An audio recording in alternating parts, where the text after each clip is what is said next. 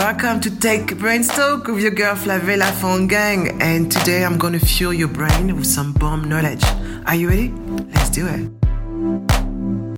Hey everybody, welcome back for another episode of Tech Brainstalk. I am so excited to have you here. Thank you so much for being a listener. Tell the world about Tech Brainstalk podcast so I can grow my number of listeners and you can discover all the amazing interviews I have on the podcast first, which is super, super important. I'm lucky today because we're going to be talking about the scaling power of entering a tech collective. You know, you probably heard about that sentence before, which is your network is your net worth. Yeah, it sounds like a cheesy sentence, but actually means a lot of things. I know that for me, from my own point of view as a business person, I would have not achieved where I am right now if it wasn't for the people that are part of my network. And I can also call it a collective. And I'm lucky because I've met Kate Patton. And Kate Patton is part of a tech of Tech Nation. If you haven't heard about Tech Nation, where have you been? And anybody who's in technology would know Tech Nation. So let me tell you something about Kate. Kate is a native Texan who has made the U K her home. A bit like me, you know, moved moved to, to the U K and realized, hey, I'm going to stay here. She has over a decade of experience in the dynamic Scottish tech scene. Now she utilizes her varied and substantial twenty-year experience in her entrepreneurial engagement manager position at Tech Nation. That's a long title, but it means a lot. Kate thrives to identify tech business founders in Northeast England and to support their ambitious growth plans to rapidly scale their businesses. Kate, how are you?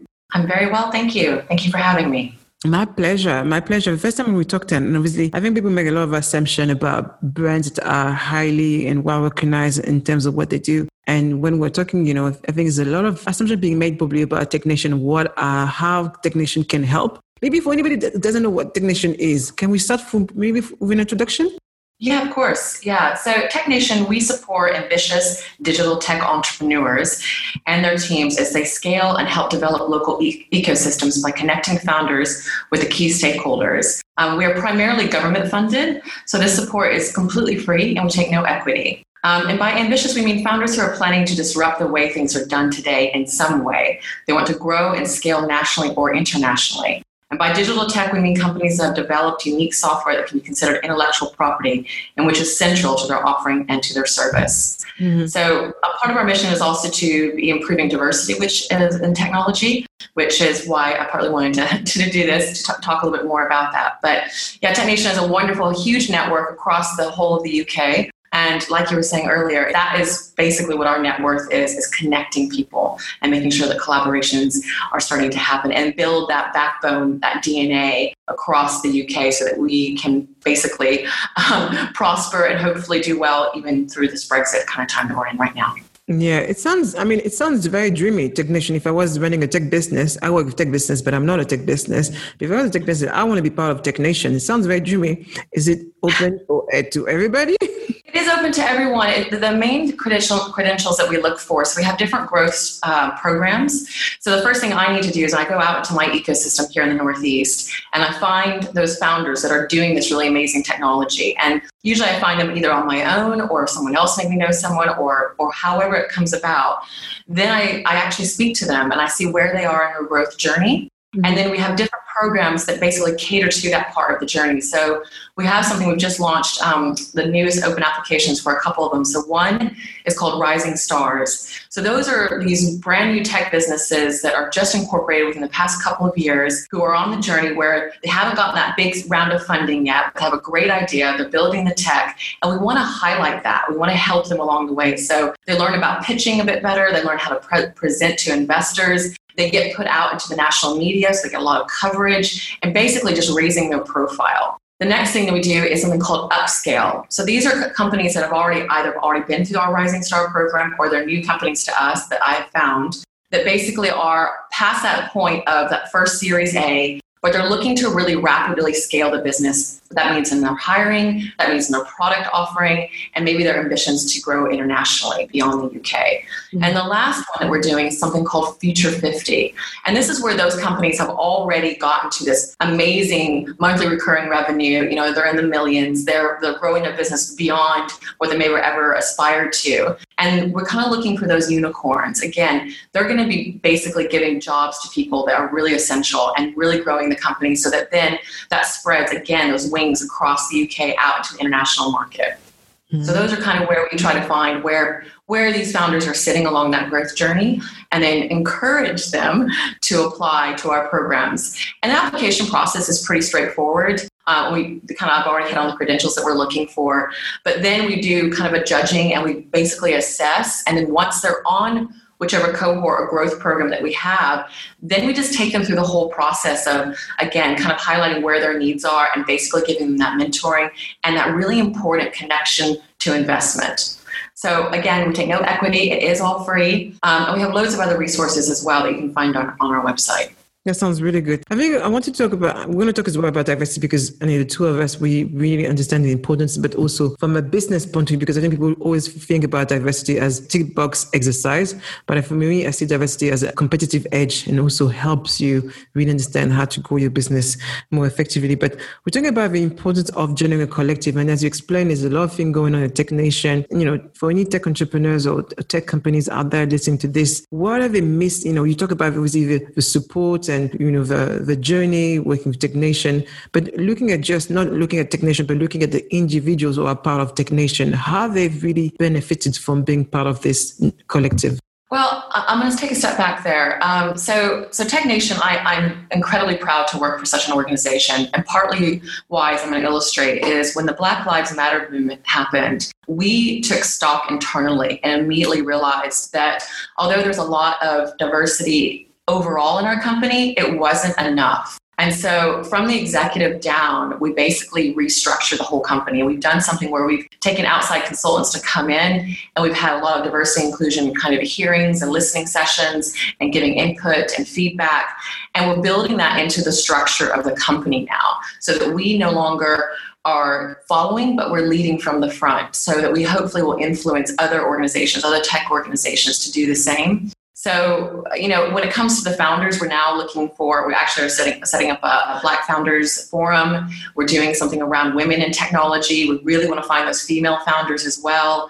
Um, you know, there's a really kind of shocking numbers out there about how many women are basically leading companies, but how far they are away from getting investment. So that's a big piece of it. So we've been, we've been able to hold um, open office hours with Playfair Capital to basically just target those women founders and see if we can help in any way. So it's, there's lots of touch points, and I won't, I won't go into all of them, mm. but what I've been really proud of is that we are seriously taking this into internally into our organization. And then we want to bring that back out. And like I said, we want to lead from the front by example. Can I just, I'm going to, I'm going to bring back what you just said about, you know, you, you, when you saw this happening, you realize, you know, I think it's great. So there's two type of, two type of companies, companies that were very active already. So say, okay, yeah, we know, we knew that it was a problem. So we're going to carry on on our mission. I mean, there's other companies that, well, we're still not doing anything about it.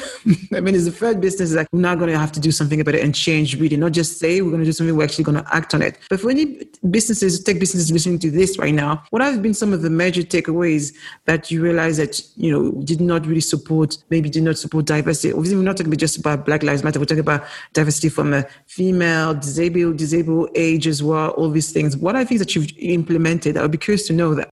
Well, um, we are basically, implement- as, as we speak, we're implementing a roadmap. So we've taken all of these learning sessions and we've collated them, and we actually are building out an internal roadmap and structure where we can start highlighting actual touch points externally across the ecosystems. So you're right. It's not just about, you know, color of your skin or, or anything along those lines. It's talking about every single bit of diversity. So your sexual orientation. You know, I'm part of an L G B T movement here in the Northeast that's targeting um, tech founders here in, in that group. Um, you know, also about, you know, women, like I said earlier, you know, being in technology, to be very honest, um, being a woman in technology, you know, oftentimes you'll walk into a room and you're one of maybe three in the room. Mm. And we want to change that. You know, we want people to be able to feel free to pursue their dreams and their goals within, you know, setting up businesses in tech. And we want them to feel that they are inclusive. They are part of our Tech Nation, and in any way that we can start doing that, we're, we're going to implement it. I don't know all the particulars because we're still working that out right now, because we want to be very clear about how we do it. Mm, very clear. That's good. I, I like that. So what do you think makes a great collective? Well, I think kind of what I'm what I'm saying, every person within the organization, Tech Nation, I would say is incredibly passionate about their job and very good at it. Very good at it. Incredibly smart, active, ambitious people that are behind the scenes in Tech Nation. And we are literally there to help. And it, you can just sense that. So I think that's what makes a, a great collective, is that passion, that desire to really do something good. A lot of the reason I took this position is I used to work in, you know, very much in a commercial capacity. And, you know, all my K P Is were driven by revenue. The only K P I that I have is to help. Literally, to be a good person, to make sure that these these founders are being able to be connected into our network. You know, they are finding those commercial, you know, that commercial traction, that they are meeting other founders. We have other, we have something called a founders network. Basically, once they apply to that, they're put into a group where they get to talk to other founders that are on maybe the same kind of journeys. It's a very lonely place to be, to be a leader and to be an entrepreneur. And, you know, sometimes there's a lot of frustration, there's burnout, you know, we're human. So it's a place where they have this really nice open forum to be able to discuss, you know, issues or problems that may be happening, or to celebrate things or best practices to share in that. I think that's what makes a great collective, is a real desire. We, there's no membership fee. So there's no reason for us to, to be doing this unless we just truly want to help. And that, I think that really comes across to the founders, that they know that we have their back. So if they start finding pitfalls, or they're, you know, finding issues that they can't seem to overcome, they come to me first and the ecosystem. And then, of course, I, I take them into Tech Nation, and we, we solve those problems as much as we can. I love that. I know that, for example, from an agency point of view, I'm I'm part of a number of co- what I want to call the collective, which is a, you know, agency collective. And, you know, you find a lot of value. You know, I think it's even interesting in our, in our world, because a lot of us actually, you know, offer the same type of services. But I've never really seen, you know, um, people who offer the same services as me as competitors, because, again, you know, people choose to, you know, to work with me because of me first, or because of somebody else on my team. And that's one thing that, you know, you cannot change. There's only one like you. But I like as well the fact that it's so important as well in technology to start this conversation and not be afraid to be challenged, and and having that. And again, as you say, you know, it, it's a, it, it is a lonely world. And if you're not able to exchange, people understand your journey. I think as an entrepreneur, you know, it's not easy. You know, you put a lot of hours. You want people to understand exactly what you're going for. You can have this technical conversation, not always technical conversation, with people who understand the journey, and also can share, oh, these are some of the stupid things I've done.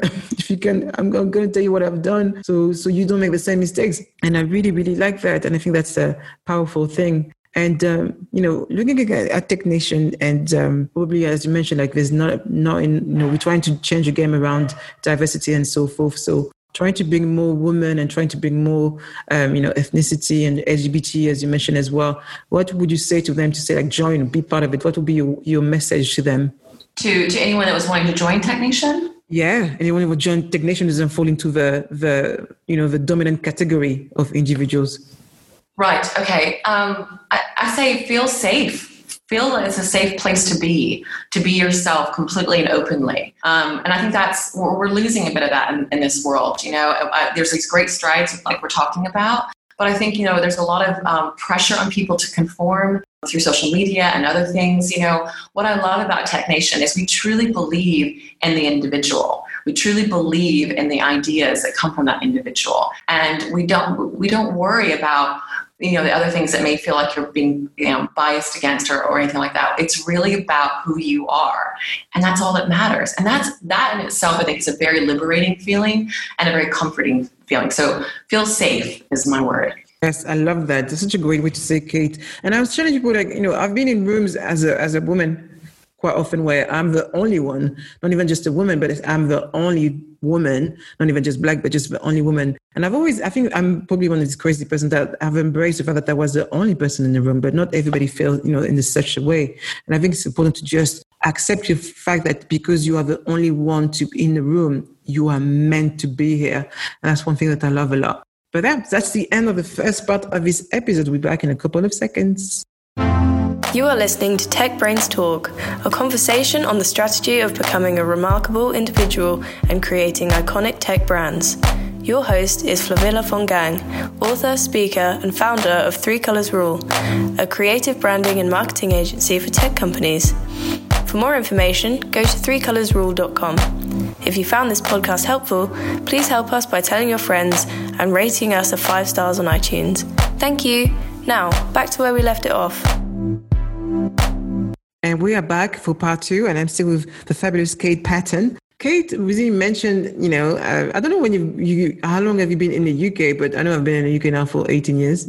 And I was only plan- I was only planning to be in London for one year. I came to learn English, and I, as you know, and, and I still haven't lost the French accent. And uh, but yes, so tell us about your journey, Kate. What made you decide to leave, you know, Texas and come to to come to the U K? It's quite a convoluted journey, so bear with me. I'll try to be succinct as I can. um, so I I actually grew up very um, in a very strange kind of way. So I grew up in the wild of the Rocky Mountains. Um, I was born into a house with no electricity, no running water. I used to ride horses. My mom used to break horses. That's how we kind of made a living. Um, but it was incredibly rural. And so my mom, very early days, she was an artist as well, really instilled in me a zest and a passion for what was outside my world. What other places could I could I go to? So I first learned about, for example, Paris, France. That was my first kind of stop that I wanted to get to um, through books. So books were kind of my way into to travel through the mind, through my imagination. So when I was in Texas, basically, so we moved from the Rocky Mountains to my grandparents' farm in Texas. And when I was there as a child, um, my mom started taking me on trips. So we went to Mexico, we went to Canada, we went all over the United States. And it just kept growing, that passion for travel.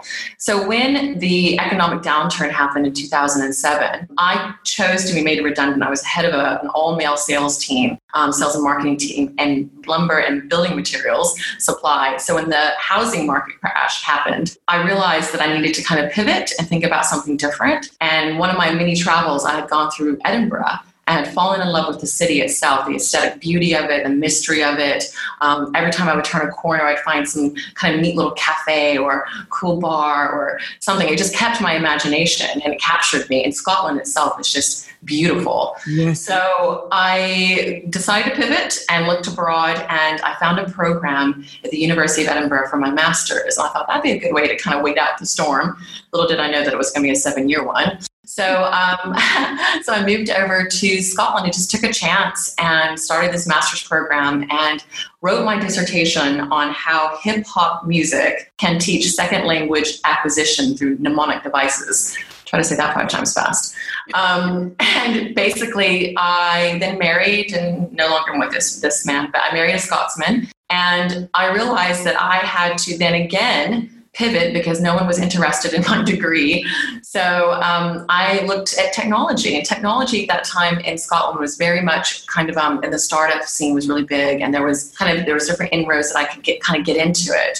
So I just used my charm and my wit, blagged my way into some companies, and that started my journey. So I've been here for ten years now, um, and lots of different iterations of roles. And I absolutely love the U K, and I, I don't ever see myself actually returning to the States. My family's there, but my heart is here. Yeah, that's, that's kind of, I, because I can say it. I do hope you're still voting, though, if you're not returning, even if you're not. Oh, oh, I don't. I don't.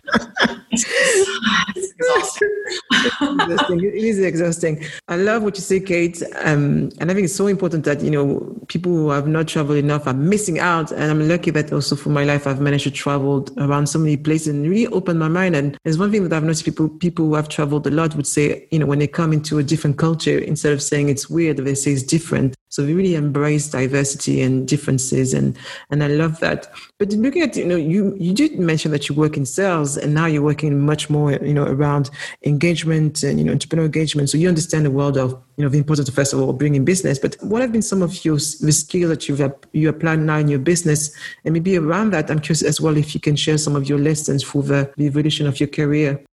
So I have actually owned my business, on my own business a couple times, and um, I love the exhilaration that, that that presents itself. So you are in charge, you are everything. So there's a lot of um, multifaceted kind of learning that happens, and you're always juggling something different and kind of learning on your feet constantly, mm-hmm. which I love. I love knowledge. I love learning. I love being exposed to challenges. Um, but in that, that does cause sometimes stress. There was many sleepless nights of, of wondering if I was going to be able to succeed and if the business would stay open and keep the lights on even. So yeah, I think some of the things I've learned through that journey is to be resilient. I know we use that word a lot in technology, but what I really mean is to be mentally resilient. Like, you need to be able to pick yourself up when you make a mistake.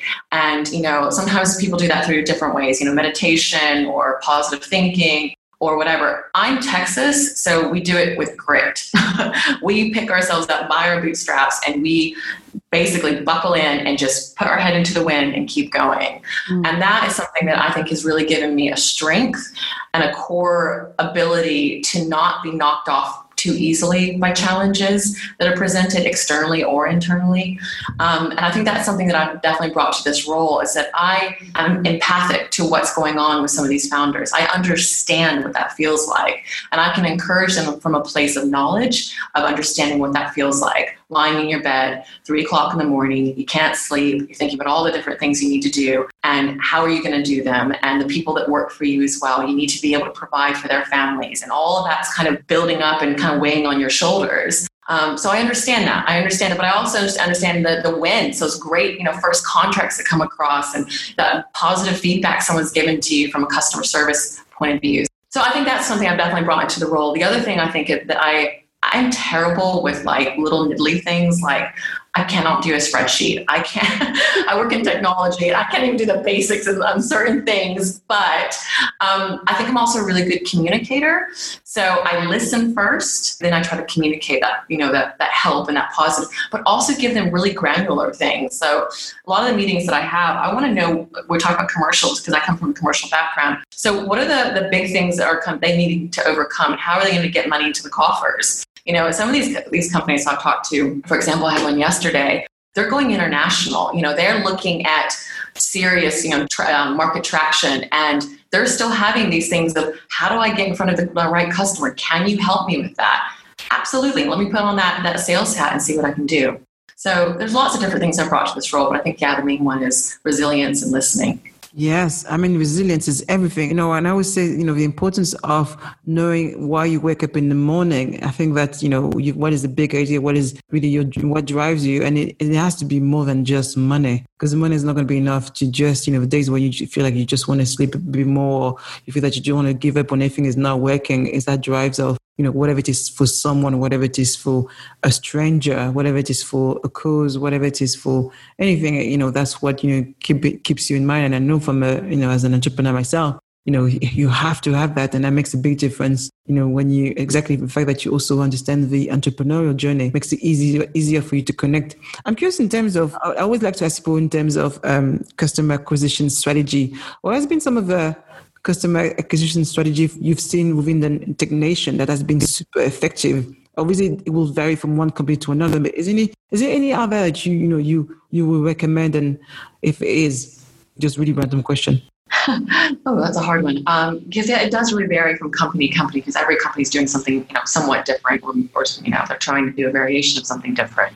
I think what really works is, and I don't know if anyone's going to like this, but a lot of times in technology, it's about timing. So you may have a really great product and you may have this really great idea, but you need to be ambitious. I like I, I like that word a lot because it, it covers a lot of different gamuts, but you really need to get your timing right. So if you have this great idea and you think it's amazing, start it now.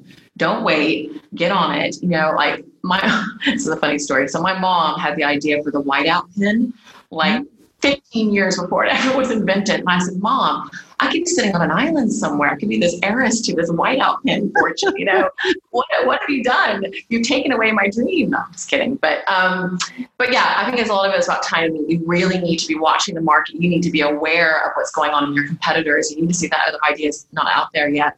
And some of these ideas that I've been been privy to see come to fruition are amazing, and they are going to disrupt the way that we live. I mean, who would have thought, you know, five, seven years ago that we would be getting into a stranger's car and asking him to go places that you just booked on your phone. You don't even know the guy. You're getting into the car and he's like taking you to some, you know, strange place, whatever. You know, like we would have never done that before. We would never have done that. Airbnb, almost going to go stay in some person's backyard because it looks cool. You know, again, we can just book that in. And these are companies that now are huge, huge. You know, we all know we live our lives through them now.